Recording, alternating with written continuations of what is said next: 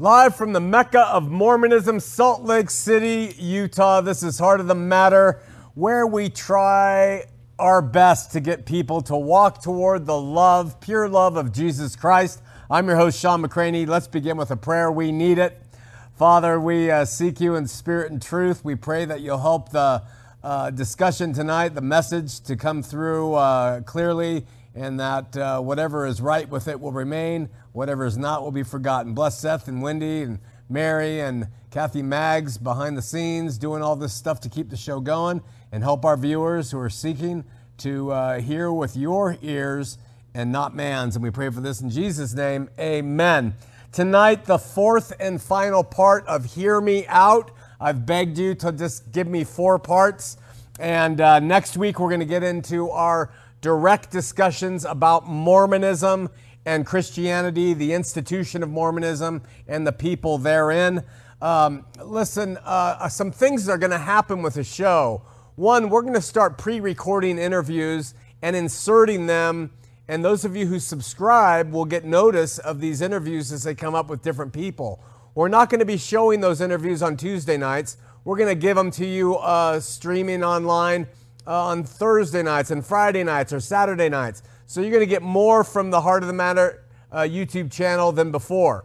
Additionally, starting next week on Monday night, we're going to do half of Heart of the Matter that we do on Tuesday night. So what's going to happen is you're going to get on your device notice that the first half of the show is going to come to you and you're going to be able to watch it on a Monday night. And I'm going to give you the meat of the show that night. And I'm going to be telling you listen, if you want to talk about this topic, Call in tomorrow night, Tuesday. And then we're going to show up here live Tuesday night, open up the phone lines, read emails, talk a little bit more about what the subject was before, and answer your calls. So we're splitting it up, we're, we're shortening it up for people, and we're also uh, giving time for people to uh, think about the concepts and then call in or write in, uh, write in on screen, and we'll read those comments and address them as they come. It's going to make it a little bit more interactive. So just wait for that. Also, Seth has put an audio version of our book, Knife to a Gunfight, on YouTube. And you can go on there, and he's done it by chapter. And if you really want to understand the thought behind what we're talking about, the philosophy behind subjective Christianity over objective religion, take a few minutes out of your week and just click on a chapter and you can you don't even have to listen to them in order if you don't want but they give you a chunk of information. Uh, some chapters take 20 minutes some four or five minutes but it's free they're informative and i'm personally pretty proud of the content that's in that book. Knife to a gunfight in audio form chapter by chapter just go to heart of the matter channel on YouTube with Shawn McCraney, and you can get it. While you're there, take, a, take time to subscribe. Just subscribe with us, and uh, we're going to unleash this new information to you. If you subscribe, you get an automatic notice of that. Finally, check us out on Instagram and Facebook and, and Twitter, of course. And if you wish, join us on Sundays or in the archives where we teach verse by verse through books of the New Testament. You can join us live on Sundays at 10 or 2:30 as we teach through the Bible, or you can go into the archives. Again, all free, easy, uh, accessible, and we think informative. Finally, this coming Sunday, September 1st, here at the Murray, Utah Church Studio, right where I'm sitting, we do our annual open water baptism. We used to do them in, in the parks, and we call them Heart in the Park. We have moved to Heart in the Parking Lot, and you're welcome to come and participate. And oh, we have a, a, trough sitting right down below me. We fill that thing with water. You show up with a towel and, and whatever you want to be baptized in. Anybody can baptize you in any way you want to be baptized immersion, sprinkling, what, in whatever name Father, Son, Holy Spirit, Jesus' name. In fact, if you want to do proxy baptisms for your dead family, come on over and we'll throw that in the mix. Oh, I know some antennas have gone up on that one. I mean, why not? Let's compete with everybody. if someone takes me up on that, we just might do it just to see. You know, I don't know. Anyway, uh, join us Sunday, 11:30 here, right after our meat uh, milk service at campus. Okay, parts one and three presented last three weeks. We've tried to lay out what we see as the biblical worldview. In doing so, I have suggested that material religion has been put away, done away with by God, as evidenced by what he said he would do to material religion, and then what he said he would do after material religion was destroyed. And so when he destroyed the consummate material religionists on earth, the Jews, who had a material nation, genealogies, a temple, dress code, dietary laws, animals with real material blood, and a Messiah that was coming, and books written on material paper, uh, papyrus, God shook that, that age down to nothing, and the faith, according to God in Jeremiah 31, 31 through 34, was now going to be individual between God and people, individual people, where He would write His laws on their hearts and on their minds, and He would be their God and they would be His people. That is the ecclesia. That is the church now, not institutions and what men have made. And we have said that as a result of Him wrapping up that former age, Satan and hell have been cast into the lake of fire. Jesus has had total victory. And as a result of doing that last week, we showed through Scripture how God, through His Son, has saved everybody from hell to heaven. That is the principle. Now, uh, that's a tough one for people to accept. It's new to some of you, but I didn't create it. It's been around a long time. Many people have looked at it. Uh, but most don't have eyes to see. They refuse to see it, which is unfortunate because it leaves most clinging to an antiquated form of relationship with God. It leads them clinging to think that they have to go into a church and they have to get absolution from a priest or go to confession to a bishop or let their pastor tell them how to live their life. When God gives the Holy Spirit to direct the individual, this is subjective Christianity, and tells them how to live. And you're responsible for that faith that you've embraced. When a person says that God has saved everyone from hell to heaven, which I said last week, that statement in the minds and hearts of most people, even some educated, scholarly people, translates to this idea of universalism, which is the idea that all people go to heaven Jesus doesn't matter, nothing matters because it's all done, and so therefore, why do anything more? This is the idea that comes from what I said last week when we stopped. I mean, I have a critic named Isaac. He lives in Ogden, Utah, and he sent me this email, and it says, If the whole world is saved, then quit what you're doing. You're wasting your time getting attacked by LDS and real Christians for nothing.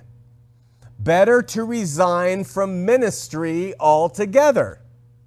Now, that's what Isaac takes from the idea that if God has saved everybody through his son, then Shawn, you're wasting your time. Quit ministry. You know, what are you doing? You're, you're, you're, wasting your breath, right? The assumption made by Isaac is that being saved from hell to heaven is all that matters in the scope of Christianity. That's what he's tacitly saying to us. This view is so completely wrong with what Scripture says that I'm surprised he would even make it. I think the guy considers himself somewhat of a, a scholarly dude, and I'm surprised he would even make it that if God has saved the world from sin and death and from hell, then nothing else matters. There's so much more that God intends for those who choose to receive His Son by faith. So, so much more. There's not much more for creations who reject his son by faith and live their life and are saved from hell to a heavenly realm. There's not much more for them. But scripture talks about so much more for those in this life who freely choose Jesus as the Messiah by faith and to walk in him. So, Isaac, he appears to assume that I'm wasting my time and getting attacked for nothing and I should resign from ministry altogether. But you see, there's no reason under the sun, according to Isaac, to have a ministry out reaching out to others with messages that Jesus saved the world. That's stupid if they've already been saved. And and uh, spending time challenging other churches who are using people and putting them in bondage, that's a waste of time. It doesn't matter because everyone's been saved. And that um, if you go and teach the Bible verse by verse to believers, that's a waste of time because everyone's been saved. And this is the mindset you confront when people have these blinders on and don't understand the Bible contextually. So, what is the point of this ministry? Why do we do it? Why share Jesus at all if the world has been saved from hell to heaven? And why teach Jesus to others who don't know about him here? And why follow Jesus and teach people how to better follow Jesus as believers? I want to use my last supper here, my last part of Hear Me Out, to present, and I'm going to say this in kind of tongue in cheek, the biblical plan of salvation and explain, building off what we said last week, where God, through his Son, has reconciled the world to himself and all people, from Charlie Manson, sorry, Charlie, who, who, the worst of the worst to the best of the best, all have been reconciled to God. Please hear me out one last time. It'll be worth it if you do. So, after proving through Scripture last week that God has saved the world, why does this ministry continue to talk about Jesus, to talk about the failures of institutional Mormonism, and to teach the Bible to people who believe in him? Let me begin with a familiar passage. You've all heard it Isaiah chapter 9, verses 6 through 7. What it does is it's a description of Jesus and his kingdom. And I'm going to take the liberty to add my own emphasis to the wrong syllables in all probability. It says, for unto us a child is born, unto us a son is given, and the government shall be upon his shoulder, and his name shall be called Wonderful Counselor, the Mighty God, the Everlasting Father, the Prince of Peace. That's written by Isaiah to the Jews. Okay? Now listen to this. Of the increase, not the establishment, but the increase of his government and peace there shall be no end. Upon the throne of David and upon his kingdom to order it, to establish it with judgment and with justice from henceforth, even forever.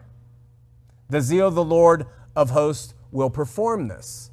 Did you catch my emphasis?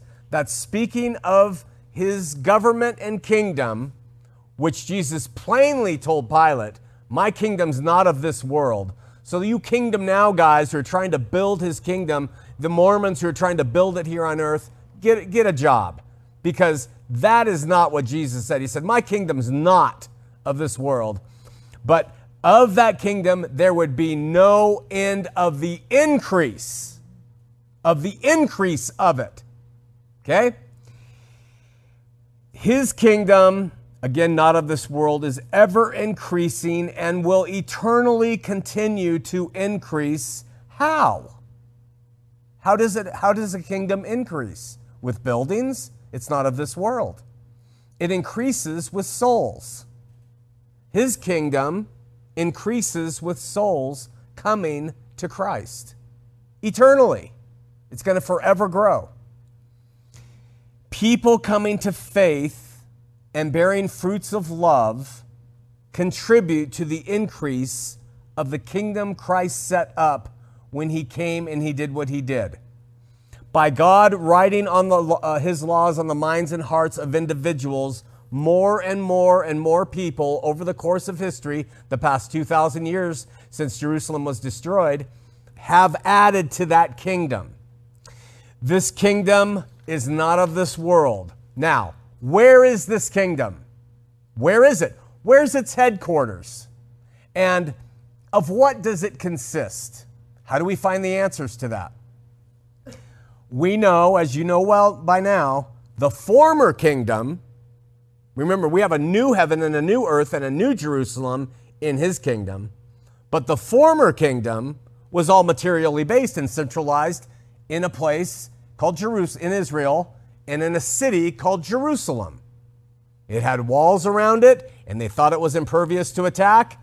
And it had a basis of material affectations, like I said, and the dress codes and the law and all the material things. And it was completely destroyed, as you know, uh, as, a, as a preface to the new kingdom coming with a new heaven and a new earth, which is a Hebraism of just talking about a new economy with a new heaven and a new earth and a new Jerusalem. The new Jerusalem is not going to be here like the Mormons teach. The new Jerusalem, we aren't waiting for it to be rebuilt in stones and more material uh, religion. The new Jerusalem is somewhere else. Galatians chapter 4, verse 26, Paul says, But Jerusalem which is above, that one, the new Jerusalem which is above, is free, which is the mother of us all. The old Jerusalem, brick and mortar, was leveled many times, has been taken over, all sorts. They're over there doing who knows what.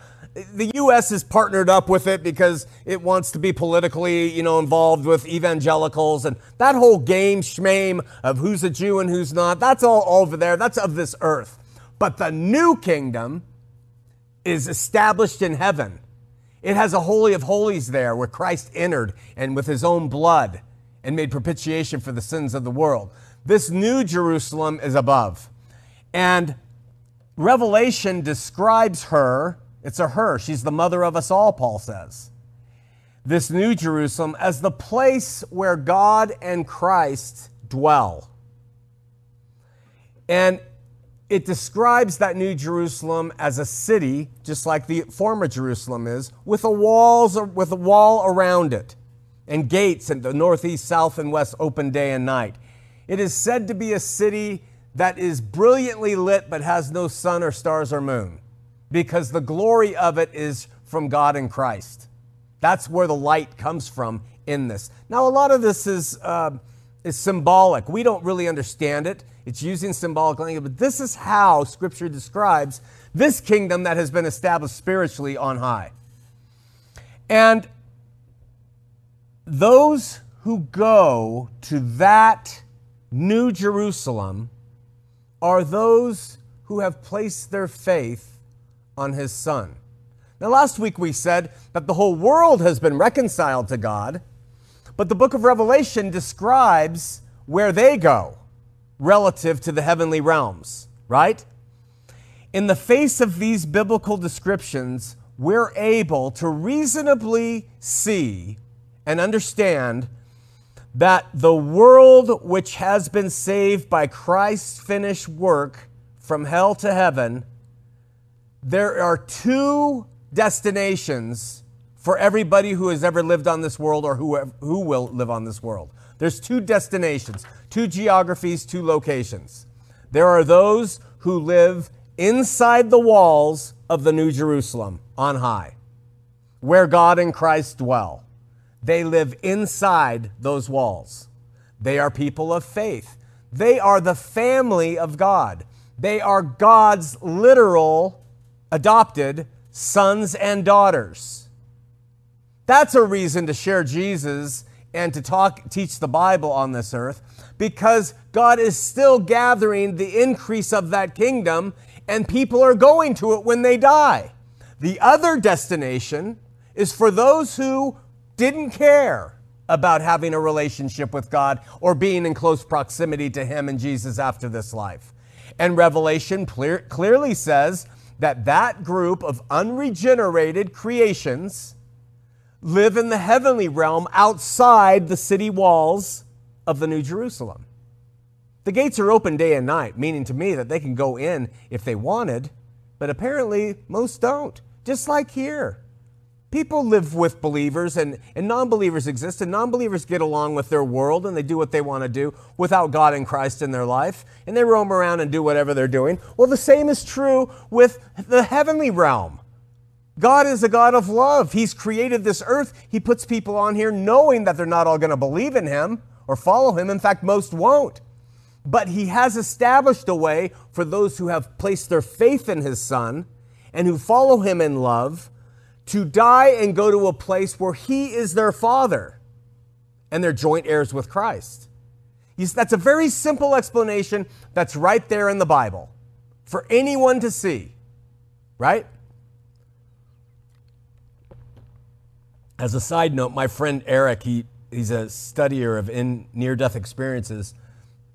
He told me once that many people who have near death experiences talk about going to the, a heavenly realm and knowing or seeing a city in the distance. That's brilliant and not only seeing that city, but say, something in them saying, I've got to get to that city. He told me that, and he reads all, thousands of near death experience accounts. I find that just a telling, fascinating fact. I don't know the, the validity of it, but that's included in many NDEs. I think that's interesting.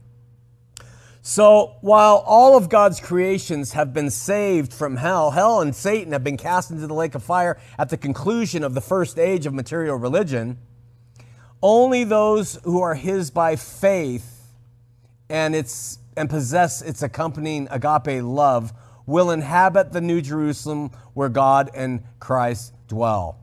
Those who do not care and uh, those who do care and want to be in that presence, the difference is night and day.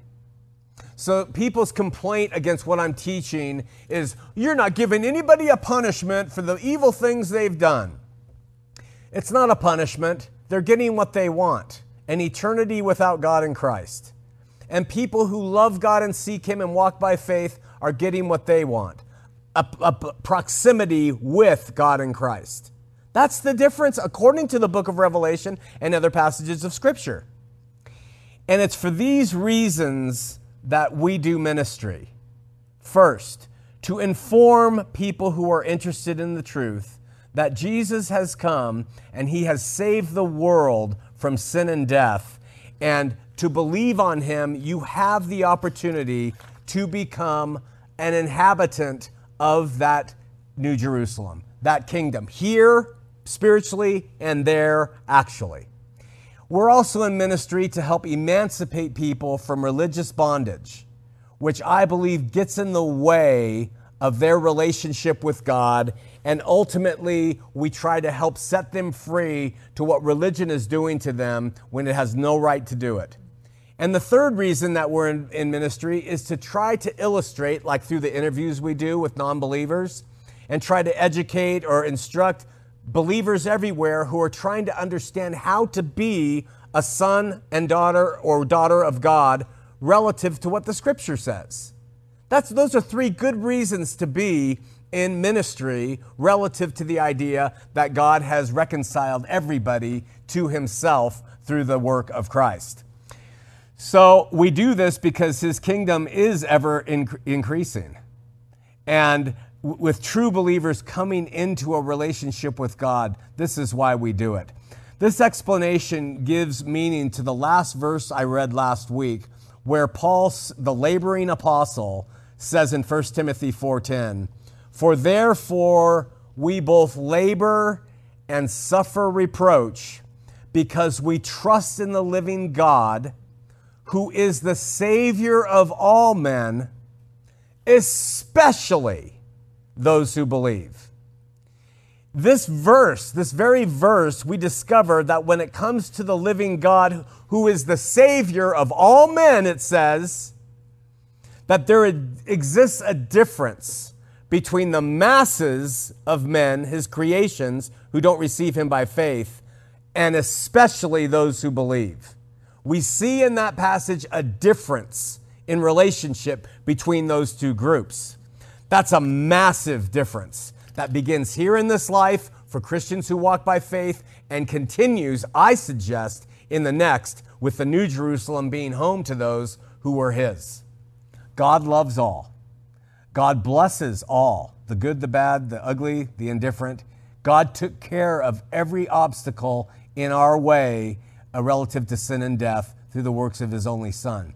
And God, being good, offers through His Spirit the opportunity for anyone constantly to come to Him and experience love and light and freedom and joy and an opportunity to have relationship with their Creator by and through Christ. Like I said, the differences between the two groups in heaven are day and night, from my estimation. So, the salvation part for the world's complete. And that, that's what throws, you know, evangelicals. Oh, well, then why do anything? I hope I'm making some sense as to why. But amidst the inhabitants of this world, God, by the Spirit, through the finished work of His Son, is seeking. The Spirit is seeking anyone who has a heart for truth, anyone who wants more than this earthly existence. They want something spiritual to fill their heart. He is calling constantly to all join in my Son's increasing kingdom. Come to Him by faith right? Those who do are his family, and they're very different human beings in the heart from his creations. Uh, they're of all races, all creeds, all genders, all two genders, maybe more, I don't know, all lifestyles, all personal makeups, and many times they sink to the bottom of the glass of humanity due to their humility. They aren't the ones at the bubbling, fizzy top that look so inviting. They are not the ones that we readily see. These are a different group of people who are sons and daughters. They yearn for God, they talk to God wherever they're at. They're genuine, they're not feigning, they're not hypocritical they operate by His love in them. And some are even trapped in the shackles of religion. Some can't break from what, how they were raised, and, and some have errant ideas about God. I may be one of them, I may not. You know, we, we, we, we don't, we, we just, some have sinful thorns in their lives, and some don't. But boy, do these sons and daughters have faith and boy, do they love.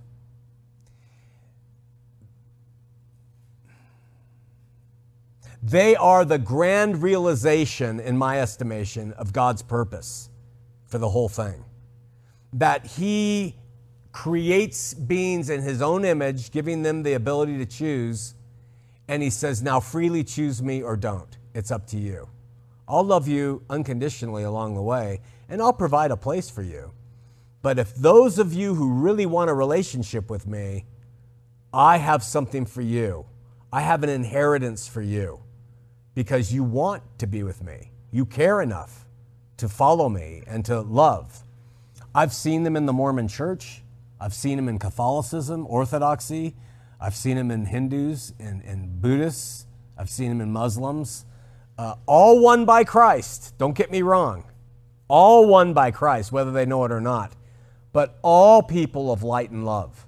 They all have that element to them. These are the folks that the heart of the matter ministry is seeking to serve. If you are outside that kingdom, I love you. I don't give a rat's ass about what you are all about. That's me speaking honestly. I don't care about the things of this world. I'll listen to you. I'll hear your opinions about there being no God. I'll hear your opinions about it's okay to be this or that or whatever you want. I'll talk to you. I'll share Jesus with you. But our focus are for sons and daughters who seek him in spirit and truth. In the Mormon church, especially from this show and anywhere else where they can be found. I've met you religionists out there. You know, I've met you and you dogmatists and you orthodox uh, re, re, demanders of conformity. I meet you guys, and all I can say is, man, when I assess you compared to them, I don't see the love. I just don't see it. I mean, I don't, it just doesn't come through. What comes through is bitterness, meanness, judgment. I just don't see the love for everybody, which sons and daughters have. You love yourselves. You love your religions. You love your pet theologies, and you love us versus them, and to point the finger of, of, of judgment and Sons and daughters, it's, it's by their love that they're known. That's what Jesus said. So I'm going to go a little bit over. I'm going to break our unwritten rule because I want to take you through what the scripture says. And this is where it's a payoff, and you'll know it's not from me. But I want to touch on what some biblical representations of what sons and daughters of God are. And first of all, there's a major difference in the Bible and in the Greek between a baby, an infant, a child, and a son and daughter. The Greeks saw them very differently. They have different words to describe them. Paul alludes to this in Galatians 4 when he writes, Now this I say that the heir, as long as he is a child, and that word in the Greek is a babe or an infant, differs nothing from a servant, those who are outside the city gates, though he be Lord of all in terms of his future calling. But he or she is under tutors and governors until the time appointed of the Father, meaning the king here in this example. Even so, we, now he's talking about Christians, when we were children, still immature babes in Christ, having just converted, were in bondage under the elements of the world. We hadn't come out from them yet. But when the fullness of time was come, God sent forth his Son, made of a woman, made under the law, to redeem them that were under the law, that we might receive the adoption of sons. Now, he's talking about Jews here, but still the principles apply later on to others that we might receive the adoption of sons, going from a child, a babe, to the adoption of sons.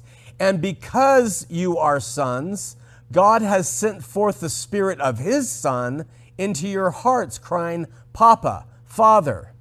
Wherefore you are no more a servant, but a son, and if a son, then an heir of God through Christ. That's a very different picture from the masses of the whole world that are reconciled to God through the finished work of His Son. That's a very different picture. The idea here is that when God makes you a son or daughter, you go from being a babe, fooling around and making messes, to being his son and daughter. And there's a huge difference in that status in the Bible and among the Greeks. The son and daughter position requires spiritual maturity, which comes by a mature faith and a mature love that says all these differences have got to be set aside. We've got to focus on Him and love. God's overall goal for His babes, for His children, for all His sons and daughters is for them to bear fruit of what? Of love. Fruit of the Spirit is love. Now, we don't have a, and I say this a lot, we don't have a vine with a little tendril coming out that's expected to hold a big clump of grapes.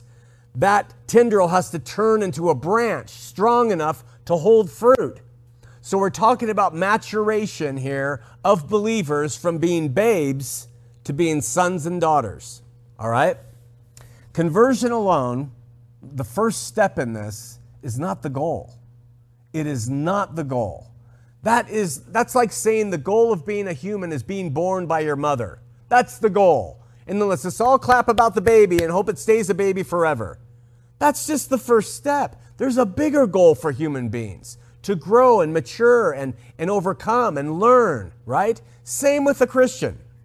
That's why John, speaking of sons and daughters becoming, listen, becoming sons and daughters, says, Speaking of Jesus in John uh, 1 11 through 13, he, Jesus, came unto his own, and his own received him not, talking about the Jews. Okay, ready? Now he's talking about Gentiles and everybody else. But as many as received him, there is the faith part, the rebirth part, the babe part.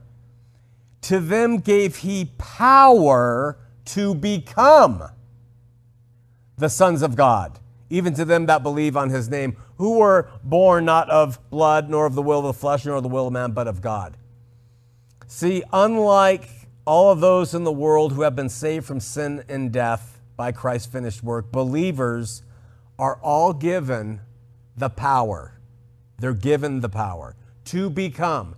They aren't, they aren't given the status of son and daughter, they're given the power to become a son and daughter. And that comes by maturation. And God is seeking for all his infant babes who have come through conversion and the Jesus experience to mature to the point where they become, through the power of God, sons and daughters who will inhabit his kingdom as his family. That's what we're talking about. It's a choice whether believers will use this power that he gives them at conversion. It's a choice, it's a daily choice. And whether they'll appeal to this power or not, that all believers, and it's a process that unregenerated creatures do not go through in this life. Understand, those who have, con- who have converted to Christ enter in with the power given to them to overcome. Those who do not receive Christ by faith in this world, who have been saved from hell to heaven, a heavenly realm, they never go through this process. They don't care. They don't have any maturation in spiritual things. God to them is irrelevant. They have their life, they live it, and God loves them, and we love them. But sons and daughters, they embrace that power God has given them, and they go and progress to becoming sons and daughters who can bear the fruit of love in this world, just like his son did. People don't want to hear this. Christians want to hear it's all about the salvation experience. They want to go every Sunday and rejoice and Jesus saved me. Jesus saved me. Jesus saved you. Yeah. Okay, that's like being born from your mother. Now what? The scripture is replete with now what from God. And you're kidding yourselves if you think it's otherwise. So, this process not by any stretch of the imagination is fun. It's not comfortable. It's not comforting to our flesh. My flesh, sitting here talking to you, it wants to bang chicks and eat tacos and get drunk. And I'm telling you straight up, that's what my flesh wants. And you can see me go like this because sometimes my flesh loses the battle. My flesh wants nothing to do with the things of God. But when He entered me, He gave me the power to become a son of His. And I have tried to elect to use His power to overcome that flesh and to stop banging chicks, eating tacos, well, maybe not eating tacos, and drinking myself uh, silly. You see, that's the thing. Our flesh suffers when it has to choose between itself and God. And so when He gives you the power to become a son and daughter of God, it's not a fun thing. Therefore, it's only received and embraced and used by believers who really love God. The people who say they love God, they don't do His will, they don't embrace His power and overcome themselves. They just say they love God. But those who really love Him want to become what He wants them to become. This is not legalism. It's all through Him. You can do what you want, your fleshly will anyway, but it is through His power.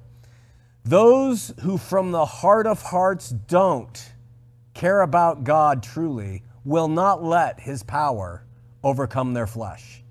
They will not grow. They will not mature. They'll never become a tendril that becomes a branch that can bear fruit. They will remain a babe in their rebirth experience forever and ever and ever. I'm going to prove to you, and we're going to wrap it up. I'm going to prove to you what Scripture says about that, right? Too heavy a cross to bear, too demanding. And for this reason, and as an extension of this, another thing we can say about sons and daughters of God for sure is that God allows them to undergo suffering. That is one thing for sure in the life of a son or daughter of God. They suffer. Hebrews 12:5 says it really well. And have you forgotten the exhortation which speaks to you as to children? My son, despise not the chastening of the Lord, nor faint when you are rebuked of him, for whom the Lord loves, he chastens and scourges every son whom he receives. That is not fun. What kind of God is this? The, the un, unregenerated, they don't want any part of this God. They want no part of a God who would, who would allow them to suffer and be scourged. But sons and daughters do. Listen, he goes on. If you endure chastening, God deals with you as with sons. For what son is he whom the Father chasteneth not? But if you be without chastisement, whereof all are partakers, then you are bastards and not sons. Furthermore, we've had father of our flesh which corrected us, and we gave them reverence. Shall we much not much rather be subjection to the Father of spirits and live? For verily for the days of chastening us after their own pleasure, but he for our profit, that we might be partakers of holiness. This is God's his purpose to be partakers, his children on this earth, like his only son was, partakers of his holiness. And it only comes about when he allows us to suffer in our flesh, which is in resistance to his will. This chastening is equated to suffering all through Scripture. See, sons and daughters of God, like God's only begotten Son, suffer in this world. You don't know where your next thing is coming from paycheck, meal, relationship. You don't know what God has in store for you. You're walking by faith. You're forgiving when it's hard. You're loving when it's difficult. You're suffering in this world because you are doing what God told you to do. And it's insufferable to our flesh. That's why Paul wrote in Romans 8 17, if children, then heirs, heirs of God, and joint heirs with Christ. We skip over that line all the time. Joint heirs with Christ if so be that we suffer with him, that we may also be glorified together. The people who have been redeemed to heavenly realms outside the city gate, they don't suffer at the hands of God. They have everything they want. They, they're, they're, they're fine. They're not being chastened by God. They don't have a relationship with Him. They are, and this I mean this respectfully, they're like bastards, he says. But sons and daughters are given suffering because he wants them to partake in his holiness, just like he did with his son, who didn't have a place to rest his head and who suffered, the man of sorrows. Are you beginning to see the difference between those whom God saved from hell to heaven because of his son's finished work and those who choose to be His by faith? Do you see the difference? We don't need a hell for the, those people to suffer in eternally at the hands of God. It's done away with.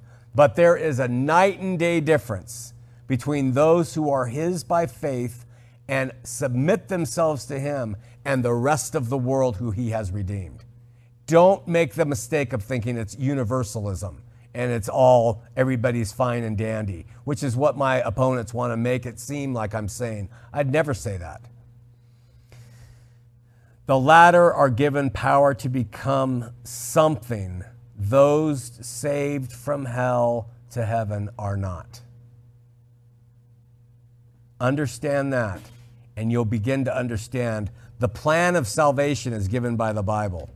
So, as a means to help his children grow, he allows them to suffer. Suffer what? Injustices, enemies, worldly impoverishments, long suffering, exchange patience for impatience, humility when it's better in this world to be proud, full of hubris. They exchange the spirit over their flesh, God's will over self will, all of that stuff. I'm not talking about suffering, martyrdom. I'm not even talking about suffering poverty and walking around barefoot. I'm talking about the suffering of your flesh under the skies of the Spirit, which is saying, die to yourself. The list goes on and on and on.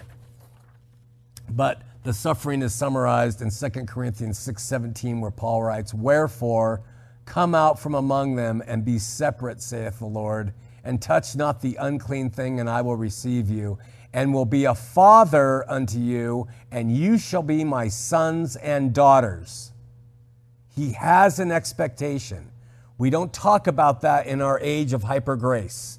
We just talk about Jesus saving me, and it's this. But the scripture 85% of it talks about stuff like this over the salvific experience that we have in being born again, maybe 90%.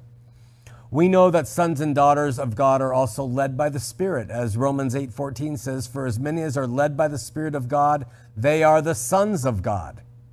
You're led by the Spirit, not by the flesh. And what is the fruit of that Spirit? It's love. Doesn't Scripture say about Jesus himself that he learned obedience through the things he suffered? Jesus himself, who was the Son of God, the only begotten, can we expect to die and be sons and daughters of God and never submit our will to His? You can't. It's part and parcel of picking up your cross and following Him daily. God's children personally suffer in pursuit of learning to love as He loves. And in this, we see that God does not just call people to believe, He doesn't just call you to salvation. there's a purpose, there's a hope in His calling you. And that hope in His calling you is to give you an inheritance of glory. That's what Scripture says in Ephesians. Got it? A couple more things. I know I've gone on. How else are sons and daughters different from God's creations or even from babes in Christ described in Scripture?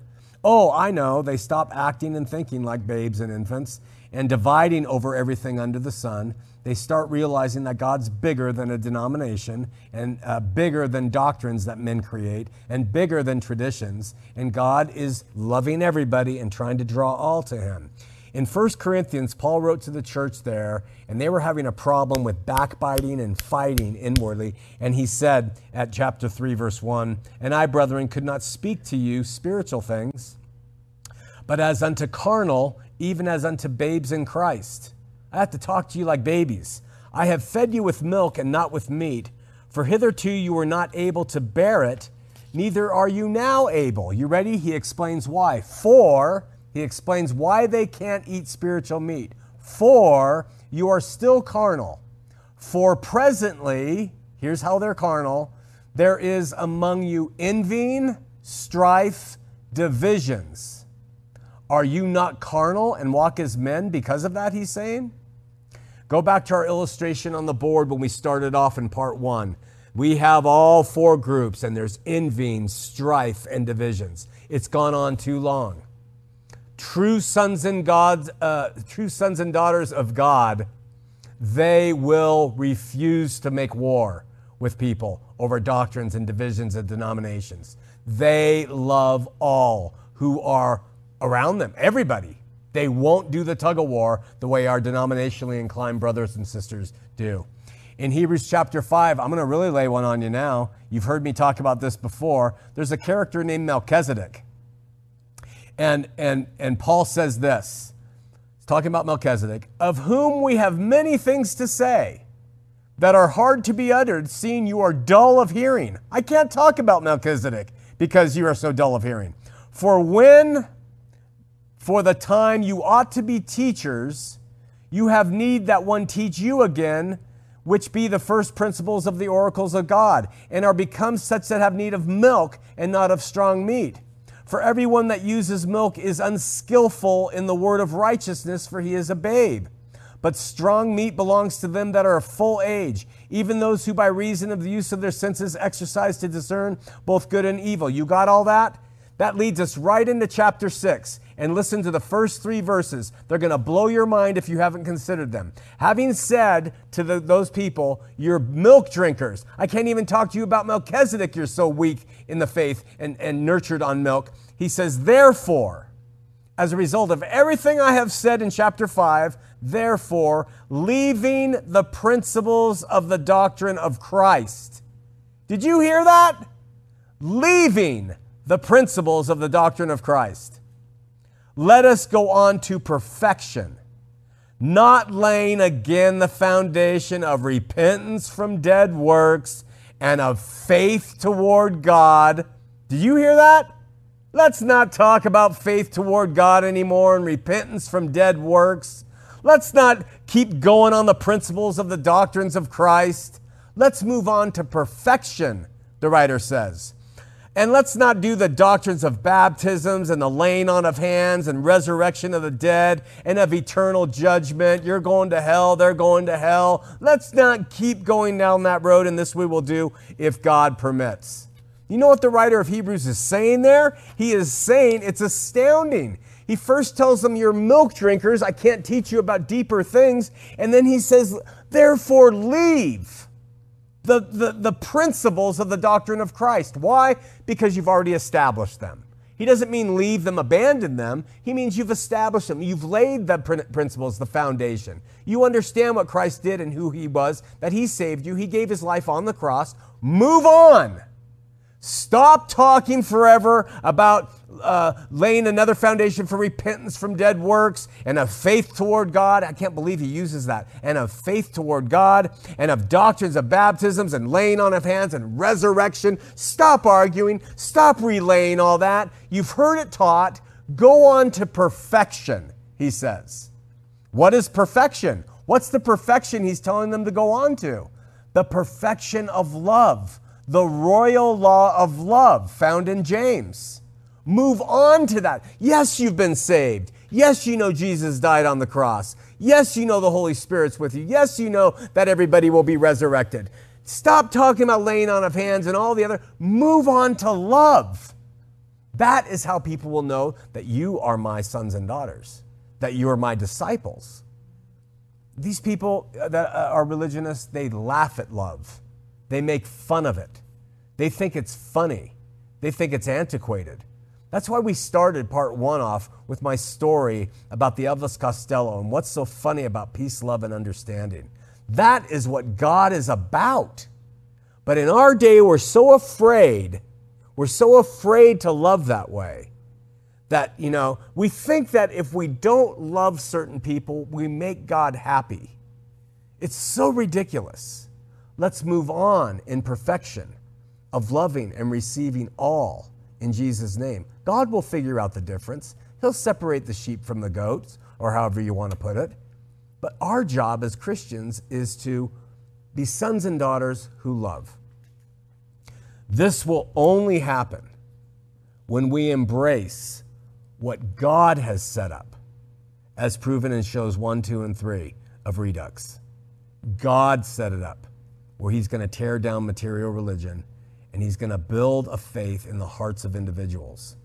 Only when we understand that and that all human beings have been reconciled to God by his Son are we going to be able to stop judging, stop hating, stop getting angry with each other, stop denominationalizing ourselves, and love each other for who we are. And that's me included. I have a personal rub against men and women who put people who are seeking God in prison, spiritual religious prison. I can love them better, but they, I believe, are held up to a different standard. But I might need to die to that too and just just love everybody and if they want to take advantage and put people in prison maybe i have to die to that i go to god with it all the time so but sons and daughters rise above the din and the animus that exists with human beings and religion and they simply love. Two more insights that make up the sons and daughters. We know that according to Philippians 2:15, they're lights to the world. It says that you may be blameless and harmless, the sons of God without rebuke, without rebuke, in the midst of a crooked and perverse nation, among whom you shine as lights in the world. That's the job. Finally, we know that as sons and daughters, we're rarely heralded, known, observed much by the world. The world has little need for what sons and daughters of God have to offer. In the end, it just works that way. 1 John 3 1, it says, Behold, what manner of love the Father has bestowed upon us that we should be called the sons of God. Therefore, the world knows us not because it knew him not. The more you are a son of God, the more sold out you are to Christ and his purposes over his kingdom in the New Jerusalem, the less the world will receive you. I've seen this, you see it all the time. You become more devout, more toward him, the world will understand or relate to you less and less and less. So if you want to be popular in the world and you want to live your life for here and now, get involved with it and it will give you all the uh, accolades you want. But the closer you are to Him as a son or a daughter, the less the world's going to know you. That's part of the suffering. It's lonely. And that's why we, we try to reach out and, and build community of people who are like this, who are trying to love in the face of everything around them. This caused Paul to add in 2 Corinthians 6 17. Wherefore, come out from among them, be ye separate, saith the Lord, touch not the unclean thing, and I will receive you. That's how he puts it. And will be a father to you, and you shall be my sons and daughters, saith the Lord Almighty. And so from here, we're going to move out and talk to our LDS brothers and sisters. From this point, this is the perspective from which I will be addressing them and the institution with uh, which they're involved and which they're in bondage to. And the principles and doctrines of that religion and the temple rites and all those laws that are heaped upon them are hindering the sons and daughters of God in that uh, religion from truly loving the way they could. And that is how we're going to talk about them. That you have to understand if you embrace a living prophet who says this, you're inserting something between you and the person you hold up as your Savior. We're going to talk to them reasonably and rationally. And anybody else of any other religion, brick and mortar, who thinks that those things are necessary are still viable in the world today. And, and our approach will continue to be to inform people that Christ Jesus came and saved the world from sin and death, that all have been reconciled to God, and that is the great news. That's the only great news that you can imagine. And that we are going to talk to them about the spiritual bondage that is found in religion and that is uh, heaped upon us by men and women who think that they need to insert themselves and their views between an individual and man. And finally, we are here in the ministry and on heart to encourage everyone who seeks God in spirit and truth to love better, to love best, to, to increase their love by increasing their faith and the reciprocity of how that works. And I hope that makes some sense. We have literally 45 seconds. We have no calls, and that's okay. Next week, Prepare for Monday night. We're going to give you part one. In part two, we're going to give you the calls, the emails, and a time to converse with each other about the content provided on the night before. Uh, remember this Sunday, September 1st, 11:30 a.m. Join us if you're in Utah or in this area for our hot dog, chips, and whatever drinks, open water baptism. And if not that, join us next week here on Heart of the Matter.